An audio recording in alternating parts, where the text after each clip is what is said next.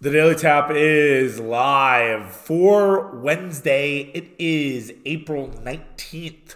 We are going to ask questions heading into round two, round two, game two of the Milwaukee Bucks against the Miami Heat. We'll go over those. We'll also talk about how the Brewers continue to impress. How should we take this in as fans? Another great win for the Milwaukee Brewers today. And as a special treat, I did a live podcast uh, for the 11th inning of that game. So we'll play that after we talk about it. And that will be today's show. So a little bit of a more condensed show. I'm trying to do this more often. Uh, truth be told, I have a full week of podcasting. Usually I have a day off because we did that awesome pod with Mike. Uh, yesterday would have probably been the day for me to have off. So I filled in on my off day, which is totally okay. I'm all good with that. I really enjoyed talking to Mike, and I hope you guys enjoyed it too. If you're here because you listened to that podcast yesterday and you're new to the Tapping the Keg family, welcome. Uh, we're on Apple, we're on Spotify, we're wherever else you get your podcasts, Overcast, uh, pod, podcast addict i've seen uh, hits on. Uh, we're everywhere. So if we are not where you are listening to your podcast please let me know. Uh, best way to do that is on social media. Tapping the Keg on twitter The Keg sports on instagram as well as tiktok um, all those places you can you can let people know uh, if there's any issues we're happy to or feedback if you're like hey I really think what you do here is cool. Uh, or, hey, this thing sucked. I didn't really like this. Or I didn't really like this topic. Or you could have done this topic a little bit differently. We will take any and all sorts of feedback. So, yes, that's today's show. It's a shorter one. Let's get into it and talk about the Milwaukee Bucks heading into game two against Miami Heat. Before we get into the questions that I have heading into this one, let's set the stage a little bit. The Milwaukee Bucks are trailing one game to nothing. Uh, they are looking to even up the series. This has been a theme that the Bucks have dealt with throughout their time under Mike Budenholzer. Uh, the Bucks have gone down 1-0, and then they found a way to tie up the series again in that second game. There have been the instances where they have gone to down 2-0. Uh, that was in Brooklyn and in Phoenix, both when the Bucks won the championship.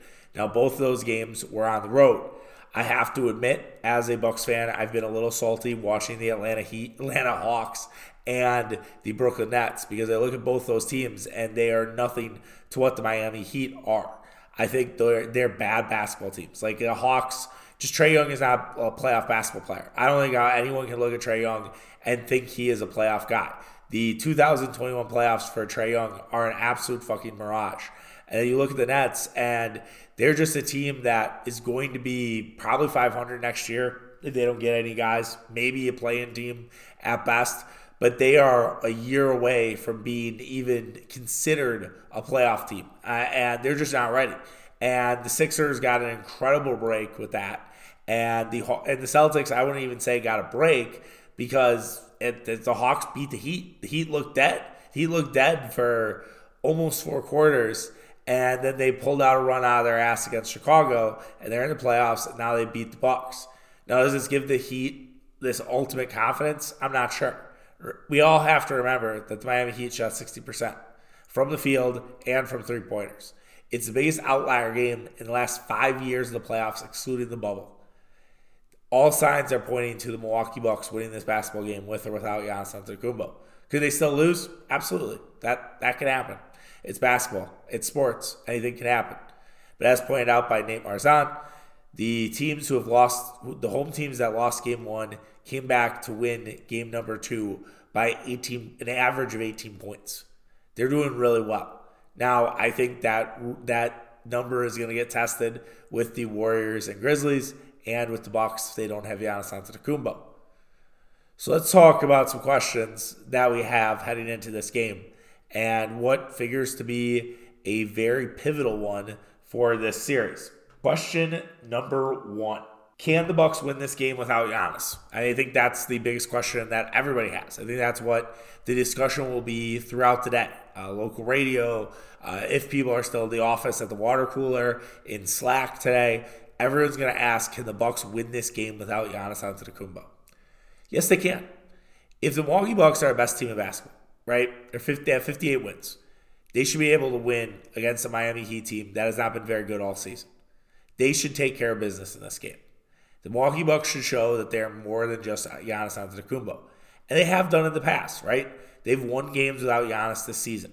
Uh, Giannis only played 63 games, and the Bucks were able to win some of those. The Bucks also won two playoff games without Antetokounmpo in 2011, 2021. The Bucks have game plans without Giannis Antetokounmpo, and that's the game plan that Mike Budenholzer has to employ here, or deploy. And I, I really think they're going to be fine. I think we saw what Khris Middleton was able to do in game number one. I think Khris Middleton can definitely do that again in game number two. I think you get an improved performance offensively from Jrue Holiday. I know Jrue Holiday has not been great in the playoffs a lot because he's exerting energy on the defensive end and dealing with Jimmy Butler. I think they can find ways to give Jrue Holiday a little bit of rest.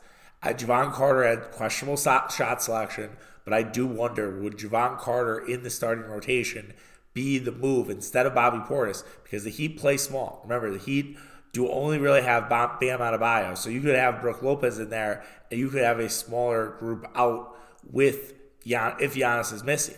And if that's the case, is it Jevon Carter to kind of alleviate some of the defensive pressure? Now, could Jevon Carter guard Jimmy Butler? Probably not. Uh, there, that's a massive mismatch, and Jimmy Butler will be able to take Jevon into the post. But you could at least give him some breathing room. You could let Jrue work off ball and give him a little bit more of a relief. And so I, I personally think that's the move. I don't think it's by Portis. I, I could understand the Bucks wanting to overwhelm them with size. I guess that would be the other adjustment to say, all right, we're to pound it down low and we're just to go pick and roll with Jrue and Brook all game long. And they you saw some of the pick and roll stuff late in that game and it seemed like the Bucks were kind of getting into that a little bit more. I would not be surprised if that's part of it as well. Uh, but they have to step up, and it's a good gut check moment for them, and it's a good hey, we can't rely on Giannis to save us. There's a part of me, it's it's a dumb fan thing. Big Cat of Barstool Sports always talks about meathead fan takes, but I think sometimes there's too much of a reliance on Giannis Antetokounmpo and this is a good moment for the Bucks to realize how they can do it without Giannis. And in 2022, Giannis had to carry the load, and you saw what happened. He almost did it himself. Got the team to the Eastern Conference Finals. He didn't get there. He came up short because nobody could hit a shot. Now it's on those nobodies to actually hit a shot. I realize the team's different. I'm not trying to call the Bucks nobodies, but I think you get my point that the Bucks should be able to figure this out and they've had days to, comp- to plan for it. They've had two days off. I'm sure Mike Budenholzer is scheming. You usually do see a lot of bud adjustments in game number two, and this team does usually look night and di- night and day different. I'm not going to overreact in, in quarter number one. I will promise you that. I will keep myself even keel until until we see the fi- you know the final result. Until we are at halftime. If the Bucks are trailing or the Bucks look lifeless again, then yeah, there has to be a lot of questions. But it should be worth noting, just keep this one in the back of your head. The Clippers were up, I believe, eight or nine points in that at, at halftime, and the Suns flipped the script in the third, and the Suns pulled away and won that game going wet. So just keep that in mind, even if the Bucks start slow. And the Cavs, you know, dominated in that game, and they they played really, really well um, from the from the jump. And so I don't know. It, that's the other side of it. it. We would love if the Bucks just came out and destroyed the Heat and everything's back to normal. We head back to Miami and the Bucks have a lot of confidence and hopefully getting their their star player back. The next question I have from this game, what do the Bucks need to do defensively to improve from the game 1 atrocity? First of all, the Bucks just need to play defense. I mean, Jay Crowder said we all need to step up. We all need to play better on that side of the ball. I think the Bucks having the layoff, it, it clearly showed. And then you lost the outside of the Kubo, and the defense just really wasn't there. The defensive game plan, I don't know if that is exactly what they plan to do. I think their plan was obviously with Giannis Antetokounmpo and not having Giannis there obviously affected things. Bam Adebayo lived in the paint. I think you're going to need a lot more from Brook Lopez outside to defend that. You can't let Bam just take jumpers all game long. I realize that Bud might be stubborn there, but you have to get out on Bam or you have to send some send some help. And you can't let guys like Gabe Vincent, Caleb Martin, Max Strus get going. Those guys have to be shut out. Let Jimmy Butler have 45 fucking points for all we care. Like I don't I really don't. If you can shut down everybody else, that's great. You're gonna need someone else to step up with Tyler Herro missing. And that puts a lot of pressure on the Gabe Vincents, the Struses of the world. And usually role players do not show up on the road. I worry more about those guys in game three and four. I realize they had great games in the first game, but I, I you can't expect that again. And I think the Bucks need to shut that off. Uh, I also think that it's a lot more of defensive intensity and not letting Miami get into the lane. And Miami was death by a thousand cuts, and they hit their threes when they needed them, but a lot of it was attacking, and they attacked, attacked, attacked, and the Bucks need to put an end to that. And that needs to happen right away. And the Bucks need to establish themselves as you know the best defensive team in the NBA early on. That that's the thing I will look for early on in this game is how do the Bucks show up defensively. If they show up with a passion, if they show up with a give a shit attitude, I think we're we're in a really good spot with this team, and I think it'll be all right. And so I do expect a better defensive effort from from this team. I do not expect the Bucks to give up 130 points again. I would be I would be floored if Milwaukee gave up honestly, you know, more than 120. I, would have to look back at the Bucks schedule to see if, if that even happened. If the Bucks have given up back to back 120 point games this season. I know when Brook Lopez was out with the injury uh, the year prior, there were some moments where the Bucks really struggled on the defensive side of the thing and the side of the ball, and that's a part of the reason why you know I think Brook Lopez has been considered for Defensive Player of the Year. Obviously, he did not win it. That went to Jaren Jackson. Let's see here if they've given up 120 in back-to-back games. We'll omit the layoff game. They did go up 128, and then the next night, no. This is bad. This is probably bad radio. I'd rather have to look through it here, trying to see if I can find one just kind of out of the blue, even in like wins. There is, I mean, there isn't much, and that's again that speaks to it that kind of speaks to it. I, I, mean, there was a stretch where they gave up 130 and 131, but they won both those games. They scored 141 and 150. So like they, they won those games by double digits. So that that doesn't exactly exactly count. I won't I won't exactly put that in there. Uh, maybe and even uh, Indiana Toronto they won they have 119 122 again they won by you know multiple scores. So I, there there haven't been many of those moments where the Bucks defense has completely completely fell apart for multiple games on end. Actually, now I see it. The December, the late December stretch was really the last time where we saw the Bucks defense just fall apart, and that was so long ago. Uh, they gave up 114, 118, 139, and 119. Now the 119 was an overtime, but still, like that. That's the last time we've really seen the Milwaukee Bucks defense, you know, fall apart for multiple games on end. I would not expect this defense to, you know, be a different version of themselves for back-to-back games. Speaking of defense, will we see an FU game from Brook Lopez? So as mentioned, Brook Lopez did not get Defensive Player of the Year. Even though Brook Lopez played 600 more minutes than Jaren Jackson, that Jaren Jackson, you know, averaged four fouls a game. Somehow Jaren Jackson is the Defensive Player of the Year. Why?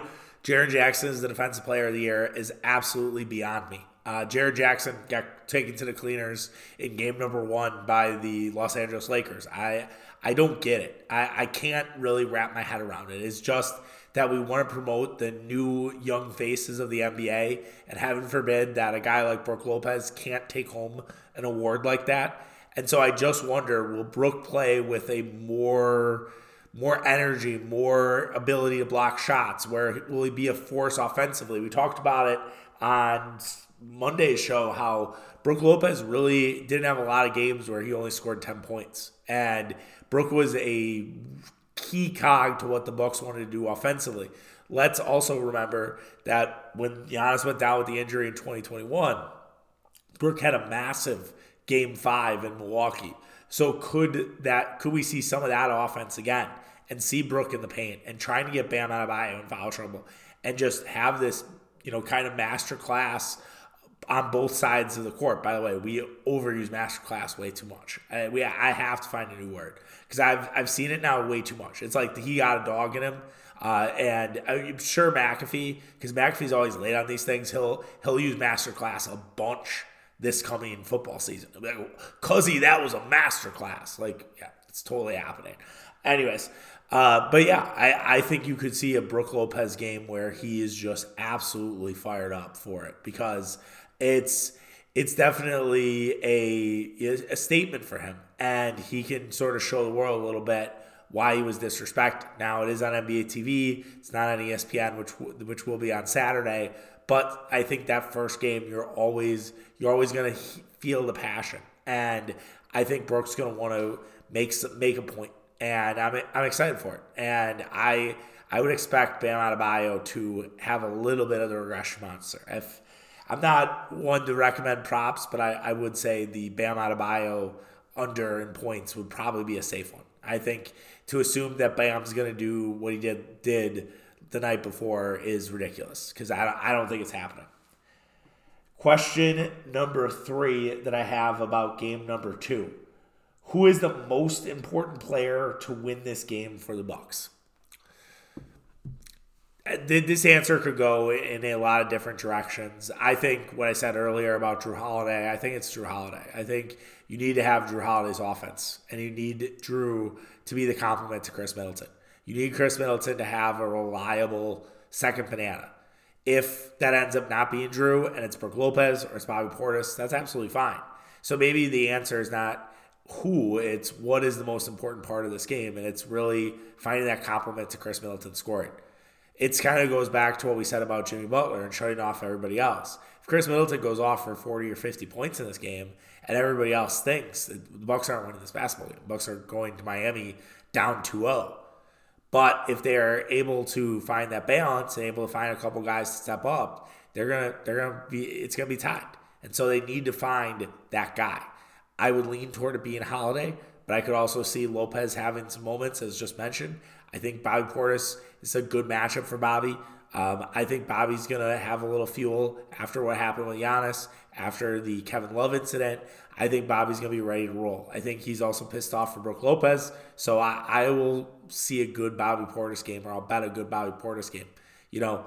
And so I think just having that compliment to Khris Middleton, because I'm confident Khris Middleton's going to get his. He usually does. Um, and I'd be surprised if he no showed this one. Uh, usually, when Giannis is not there, Khris is a usage monster.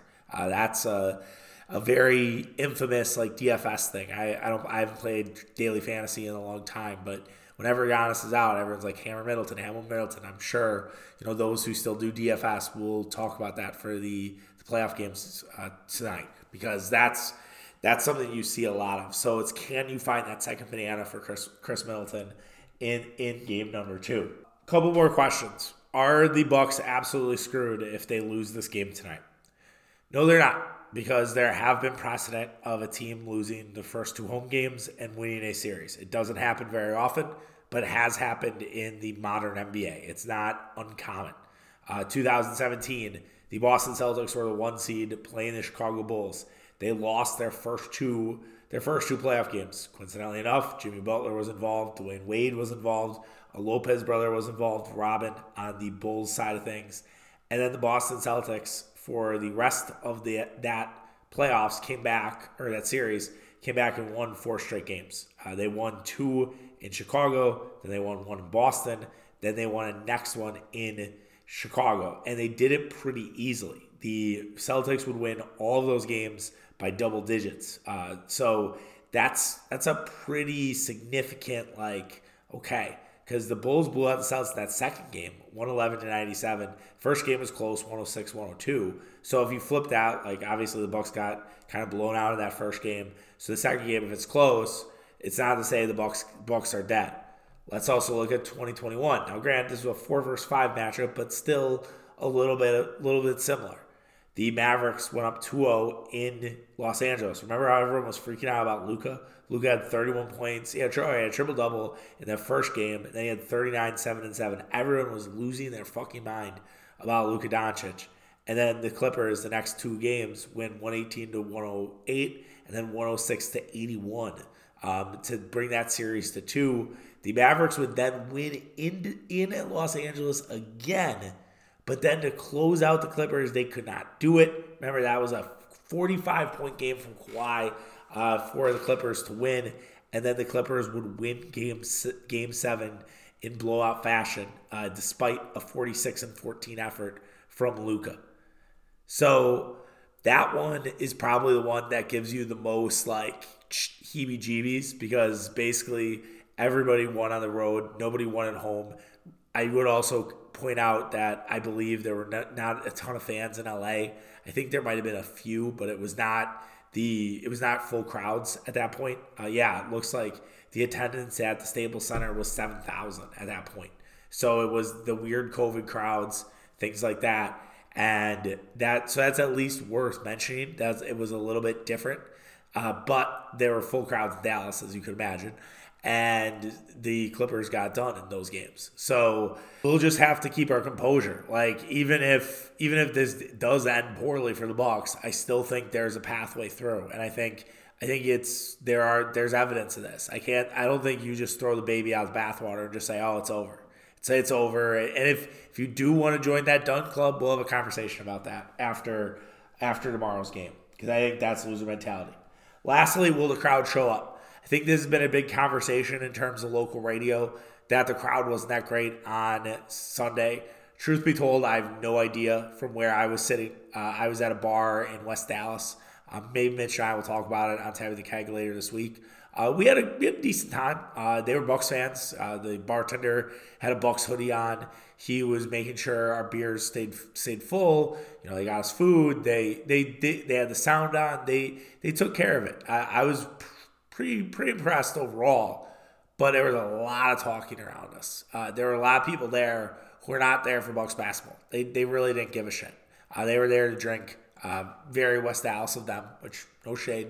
Uh, and also the the volume was so fucking loud in there. Like it was a, a slate remembrance. Uh, if you ever went to Loaded Slate, the Loaded Slate could not play their sound on like normal decibels. Like it always had to be a hundred fucking decibels at Loaded Slate. There was no ifs, ands, or buts about it. And that was basically this bar we were at on on Sunday. But all in all, it was a good time. Uh, so as for the crowd, I didn't hear anything. Um, and I know that people said, well, the crowd really did show up on Sunday. And I think part of that too is you look at Sacramento. I thought Armin uh, Scion of uh, I probably butchered his last name. I, I apologize, Armin. Uh, he he was on Nine to Noon. He's Nine to Noon's producer. I was saying how the Kings fans is their first experience, so of course they're going to they're kind of going to be ravenous, and that Bucks fans not necessarily have got complacent, but they've been through this before. They know they know that the big games are coming and that the big games are still there. But I do wonder if after losing one will the fans see it as more of an importance? And will there be a little more energy in that crowd? And that it won't just be you know corporate corporate corporate and and just everybody sitting on their hands. Uh, hopefully it's a loud gym. I felt like that gym was getting loud and i just felt like they never got a chance to go on that full run where the crowd completely loses their mind. I felt like it when it was like down to five like the crowd was getting loud it was swelling and then just the swelling would go down because Gabe Vincent or Max Strus or fucking Jimmy Butler would hit a shot, and then it wouldn't happen. So I'm okay with. I think I was more on the side as I didn't understand the bitching about the crowd. I think the crowd will be there. Eight o'clock start. That's good. I don't know how many people will be going out for this one uh, beforehand because it's a Wednesday night. It's school night.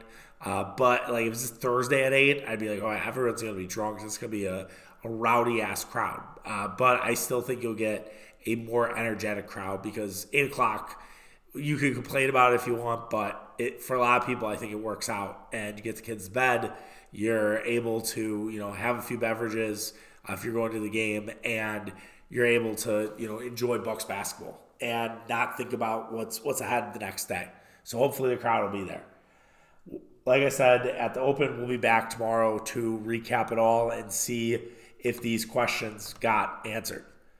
All right, let's move on to the Milwaukee Brewers quickly before we do the live podcast and ride out of here. Uh, I I think all I want to say about the Milwaukee Brewers is this team is just incredible. Like this has been such a fun April. I did not expect this. I did not see this coming. I thought the Brewers, you know, best case scenario, they'd win a couple couple games they shouldn't have.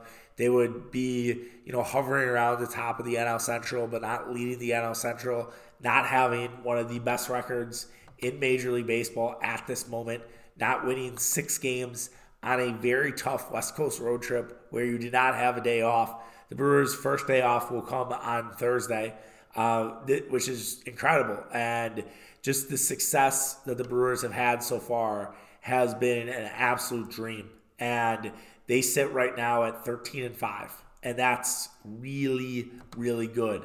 For reference, overall, they have the third best record in all of baseball. It's the Rays, it's the Braves, and it is the Brewers. And the run differential would tell you that it's not Fugazi. Uh, the Brewers have a 34 plus 34 run per, run differential. They have 100 runs scored to 66 runs against. Right now, the Brewers have the best bullpen in all of baseball. They shut it down again today. They were great. Uh, you know, they Colin Rea kind of turned back into a pumpkin, which I think would be expected. Uh, but they were still able to hold the water because the bullpen was really, really good. And every day, it seems like you're a little more amazed by them and a little more amazed by what what's possible. Uh, you know, today it was four to three. Logan Gilbert cruising along. Then Willie Adames pokes one out to right field. Hits another opposite field home run, which he didn't do much of last season, and ties that game up for the Milwaukee Brewers. And it's it's just it speaks to it speaks to Willie's you know kind of just a little bit of a never never say die sort of thing, and just I I really relish in what the Milwaukee Brewers have been doing this season because I I think it's it's really special and it deserves a lot of love. It deserves a lot of credit and it's been a fun ride. And at some point, is it going to get nasty? Yeah, uh, of course. Like, of course, it's not going to be perfect the entire year.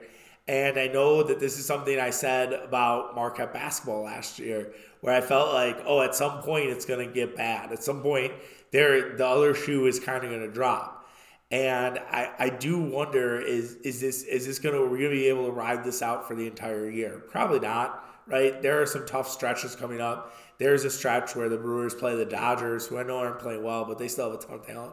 The Dodgers, the Ray, the Royals, which is easy. Then they do the Astros and the Rays. Like that's all rolled up into one. So that's that's crazy to me and they're gonna definitely definitely have some struggles, but hopefully hopefully you can ride this for a while, and hopefully the fans show up this weekend. I mean, Boston is a a team that you're just gonna get fans naturally because they're Red Sox fans, whether they're from the Massachusetts, New England area, or they just want us to go see the Red Sox, or they live in Chicago, right? And they can take the train up. It's a weekend series. I don't think the weather is going to be that great in Milwaukee. The roof will probably be closed for the entire thing, but they'll be able to see the Red Sox. And so I think there is a cool element for that for people who live in this area of of the United States. So yeah, you'll have good crowds likely all weekend. And I think it will be a combination of yes to see the Red Sox, but also because people want to watch this team. And it's unfortunate that the Bucks and Brewers are playing at the same time on on Saturday. I feel like if I were the Brewers, I would move that up to a 310 start. I don't know if they can. I know they have a promotion that day with the Yelich tumbler, but I would I would seriously consider it. I think it would make a lot of sense to bump that thing up to 330 so you can kind of stagger the Brewers and the Bucks a little bit, or even four o'clock. Like even do like a four o'clock start time, and and do it that way. I think that would actually work out. So you kind of have that balance because it seems like playing them at the same time is pretty foolish. Uh, it could really eat in to a Saturday crowd where three o'clock, I think people people might try to do both. Um, so we'll we'll have to see. But it's it's a lot of fun, man, and it, it was unexpected. I didn't expect to be grinding out late night games in early April and be into every pitch and be at, be ready to talk about it. And that's what we're gonna do here now. So I did this I, I talk about this when I did the live thing. I did this a while back where I just got on the mic, started talking about the game, uh, tried to do as much of a play by play as I possibly could. Very stream of consciousness stuff. Let me know if you like it. Let me know if you don't. Uh, tapping the keg on Twitter, tapping the keg sports on Instagram. You can tell me on either of those places if you're like, hey, this is a great thing. You should do this more often, or it's like absolutely never again. Uh, we don't want to see it. Uh, but we'll, uh, you let me know. All right, let's kick it to myself doing the live 11th inning. Enjoy. All right, this is our second edition of doing a live late night podcast while the Brewers are playing. We'll set it up here. Uh, 11th inning, runners are on, first and third, uh, one out. If you're asking why I started this now and not a little, when the first 11th inning started, I was a little late to get down to podcasting. It was one of those things where it's gotten late in the night where I have to start podcasting. Like if I don't start podcasting, like we're all in trouble, and I don't get paid for this. You, as you guys know, I talk about it all the time, so I have to actually get sleep. Um, if I didn't need sleep, I'd be like, all right, whatever. We'll see in the morning, but we gotta we gotta get going. So, anyways, one strike. Willy Adames up. Uh, runners on first and third. Adames, so slow grounder to short. Runs gonna score. Okay. Brewers are up six to the five shows you kind of how bad that rule is in the 10th and 11th inning that basically the Brewers have gotten their two runs on a double play, which was a bullshit call in the first place. Like, fuck Joe, Jim Wolf. If you guys aren't watching the Brewers game and you're not sicko watching April baseball at 11.30 at night, the Brewers basically got robbed an out because the guy wasn't on second base. The umpire, Jim Wolf, didn't hear Craig Counsell or wasn't paying attention to Craig Counsell wanted a fucking review. Like that's that's absolutely ridiculous. Like I understand they're trying to speed up the game, but you actually have to have competent fucking umpires to do it. But with the rule with the ghost runner, which I waffle back and forth whether I like it or not, I not. I think it really comes down to does it help the Brewers or does it not help the Brewers? When it helps Brewers, I like it. When it doesn't help the Brewers, I hate it. Uh, anyways, Ryan Tellez intentionally walked for Brian Anderson. Interesting decision given the fact that Brian Anderson has been an absolute stud at the plate. I I don't know if I would do this. This would not be my decision if I was managing the Seattle Mariners. Seattle Mariners also a host of Brewers extra relievers. Trevor Gott. Now we have Justin Topa. Uh, one strike to Brian Anderson with two outs. A swing right through it. Uh, not a great swing by Brian Anderson. Needs to, needs to look the other way there. Uh, that's what my dad would be saying at home if he's still awake. Odds that my dad dad is still awake watching this game is probably I don't know. Uh, would say one one out of every ten chances potentially. 0 2 though here now to Anderson and soft ground ball, foul ball. Yeah, I mean he he can grind out the late games. Usually with him in late games, it's one of those things where he falls asleep through part of it and then he'll wake up again and if he's lucky, like he'll get to see the end of the game. That's usually how it works before pitch clock, right? This is a long game. Like we're we're heading into hour three, which is crazy to say because I think in uh, the old generation of baseball, this game would be at, on at about twelve forty or something like that. Awful swing by Brian Anderson. Uh, the intentional walk to Rowdy Tellez works out. Uh, that was a terrible, terrible swing. We are going to the bottom of the 11th. Are we going to see high leverage Bryce Wilson again? Uh, I really hope not. I could not believe that. Bryce Wilson's been pitching well for the Brewers. Um, and if, again, if you weren't watching, the Brewers decided to put out Devin Williams in the ninth inning, which is an interesting decision given the fact that Julio Rodriguez, Ty France, and I forget their third guy because Cal Raleigh's their their fourth guy. But that basically the heart of their order was coming up, yet Craig Counsell's like, nah, fuck that. We're going to go with Devin Williams early instead of putting Devin Williams in the 10th inning, which was just such a choice being made by Craig Counsell. And they went with highlight, oh, uh, Eugenio Suarez. So, yeah, that, or well, it was, yeah, and Wong got up with Williams. So, yeah, it was Rodriguez, France, and Suarez with high leverage Bryce Wilson. And I don't know if we're getting Bryce Wilson again here in the in the ten, in the eleventh. I don't know what's left. Payamps has pitched. Milner has pitched. Matt Bush has pitched. Who the fuck is left for the Brewers right now? There's not much. Uh, we are. We, let's look here. Um, let's look at the roster. What do we got? It's great radio. Oh, can Strzelecki pitch? Strzelecki, I mean, he's pitched a bunch though. That's probably the thing. Javi Guerra But Javi Guerra is not a guy that bolds a ton of confidence in late game situations. He he's been known to walk a few batters in his day. Uh, Elvis Peguero has just been called up, so I don't think you want Big Elvis uh, starting. He's big boy. He's six five, massive, massive human being. Uh, but yeah, it's uh, it'll be interesting. Okay, let's see where we're going. We are going with high leverage Bryce Wilson again. All right, buckle up.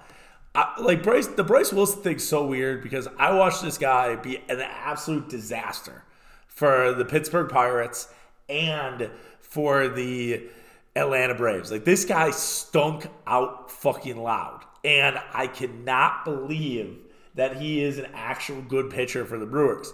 Now he's using his sinker up, wait, up right at Brian Anderson. Runner is not going to tag, uh, so that keeps the guy at second base good to go.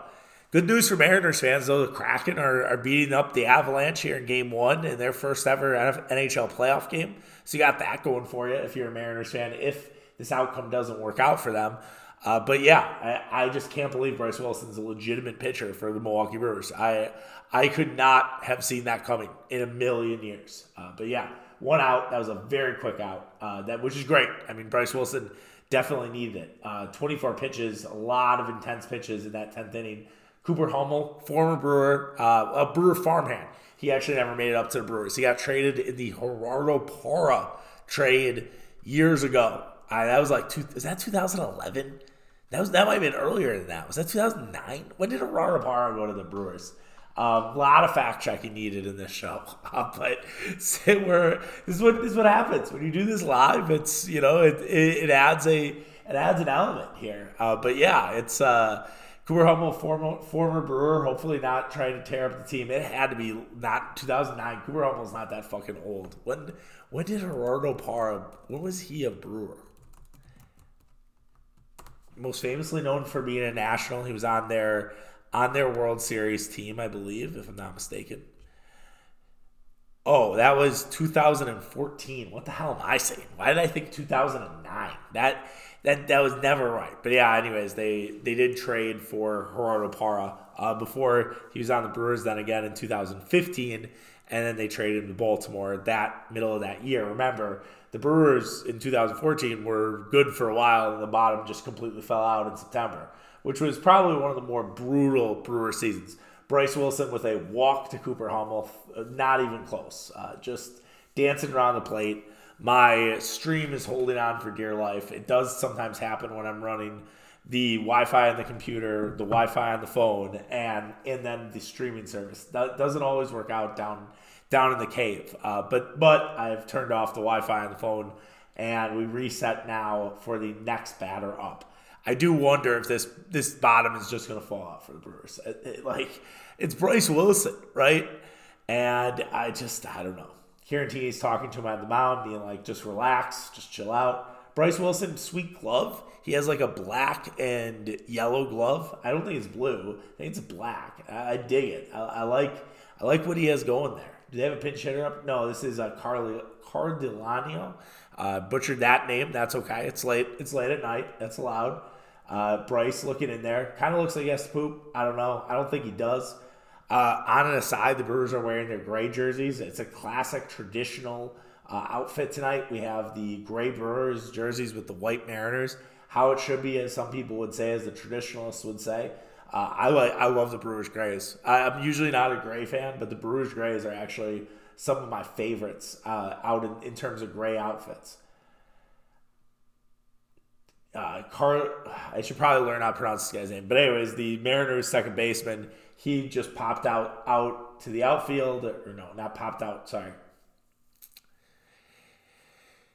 he just uh, fouled one off, so it's 0 1 here. Uh, the stream still struggling. Uh, it's not good. It's like when you had the Spice channel on at home. Like you just get in the scrambly there. Oh, there's a strike from Bryce Wilson. 0 2 now. Uh, great pitch there. Uh, so we got 0 2, one out. Uh, we'll see here. Cardilano, man, I'm, I'm not even to try. I've tried like three times now. I'm not going to. And this motherfucker probably going to home run and then I have to say it again. So yeah, the Seattle second baseman who cheated in the tenth inning. Uh, that was a ball from Mr. Wilson. I yeah, Caratini goes all gray. Uh, like it's a it's like a growl fit for a catcher's uniform, which is very weird. I, I would never I would never think to do something like that. Uh, just doesn't doesn't really make sense uh, to me. All right, so here's Wilson setting, and okay, maybe double play. Brosseau to second. Oh no, they're not gonna get it. So we have runners on first and third to see whether we go to the twelfth inning.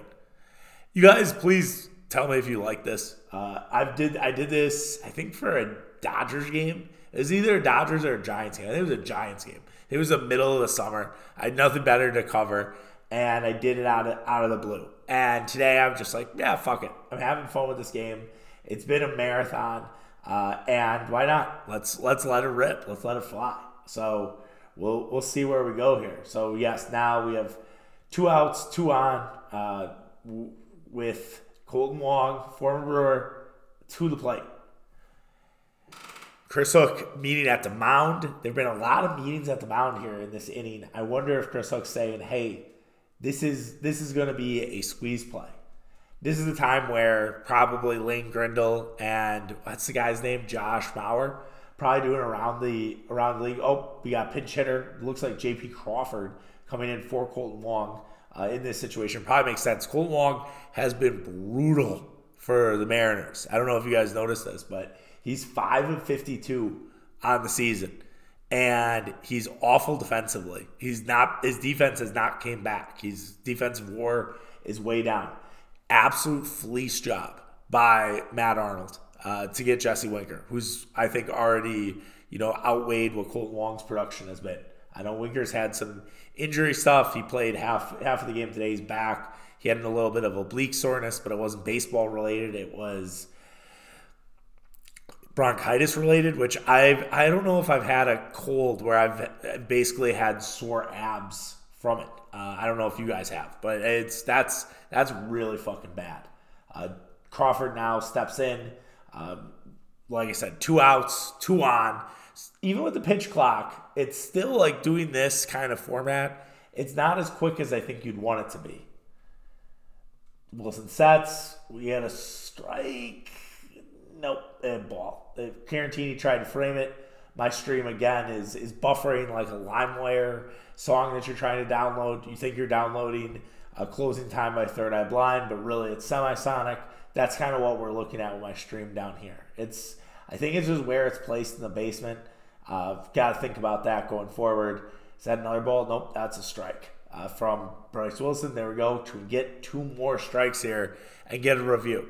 These are the reviews I actually hate doing. Uh, a little behind the scenes, a little behind while the sausage is being made because no one's gonna fucking watch this. This is way too late to be doing a review. Another strike from Bryce Wilson. Oh no, that was a ball. God bless it. My stream and uh, the guy I can't pronounce his last name took second base. Carbello, I think it is. We're gonna go Carbello. I think it's Carbello, and I think I was just trying way too hard. I, that bad, bad by me. A bad job. But yeah, he took second base. Uh, so now runners are on first, second, and third. Uh, Crawford could win the game here potentially with a single. Uh, I don't know why Caratini didn't throw down. I don't know if it was Wilson not checking the runner, whatever it may be. Uh, but we have runners on second and third two and one now for high leverage Bryce Wilson, uh, which can't believe is a thing um, here. Bryce Wilson also kind of gives off a Lance Lynn vibe, which I don't like. Um, I, I, think you know if you give off a Lance Lynn vibe, that's kind of that's kind of setting yourself up for failure. Wilson, nope, another ball. Okay.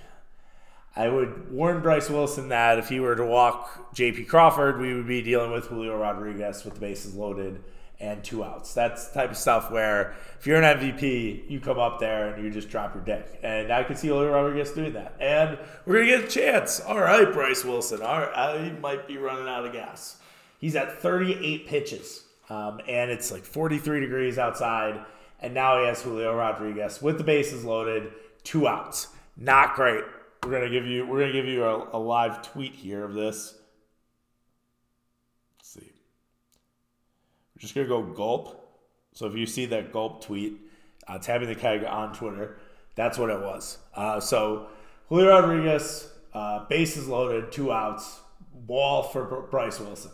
Bryce Wilson can't find the strike zone. It is apparent that Bryce Wilson has reverted back to his old self. Bryce Wilson is back to his old ways. It's like the Bugs Bunny meme. Forgive me, Father, I've sinned, but I'm back to my old ways. Come on, Bryce, throw a strike. Oh, grounder to Willy Adames. Yes, the Brewers win. Brewers win. Fuck yeah, Bryce Wilson. Proving me wrong. Love to see it. How about it for those Milwaukee Brewers? All right. Talk to you in a little bit. Hope you guys enjoyed that. That will do it for today's show. A little, not maybe a little different of a show today. I hope you guys enjoyed it nonetheless. Uh, we'll be back tomorrow with a game two reaction. Uh, we'll hop on right after the game is over. Uh, talk about all that that occurred, whether Giannis will play, whether Giannis will not play. Uh, we'll get into Golden Kegs for Brewers and Mariners. Uh, recap the entire series, not just one game and we'll maybe do some Packer stuff. I was going to do some Packer stuff today, but with the way it all sort of panned out, I am not going to. I'm not going to do that, and I'm just going to ride out with a couple topics today, which we don't always do, uh, but I feel like it's a good time for it. Lots going on, a lot of podcast stuff for the next few weeks, as I told you guys at the start of this show. So stay tuned for that. We will see you tomorrow. All right, take care and have a good one. Bye.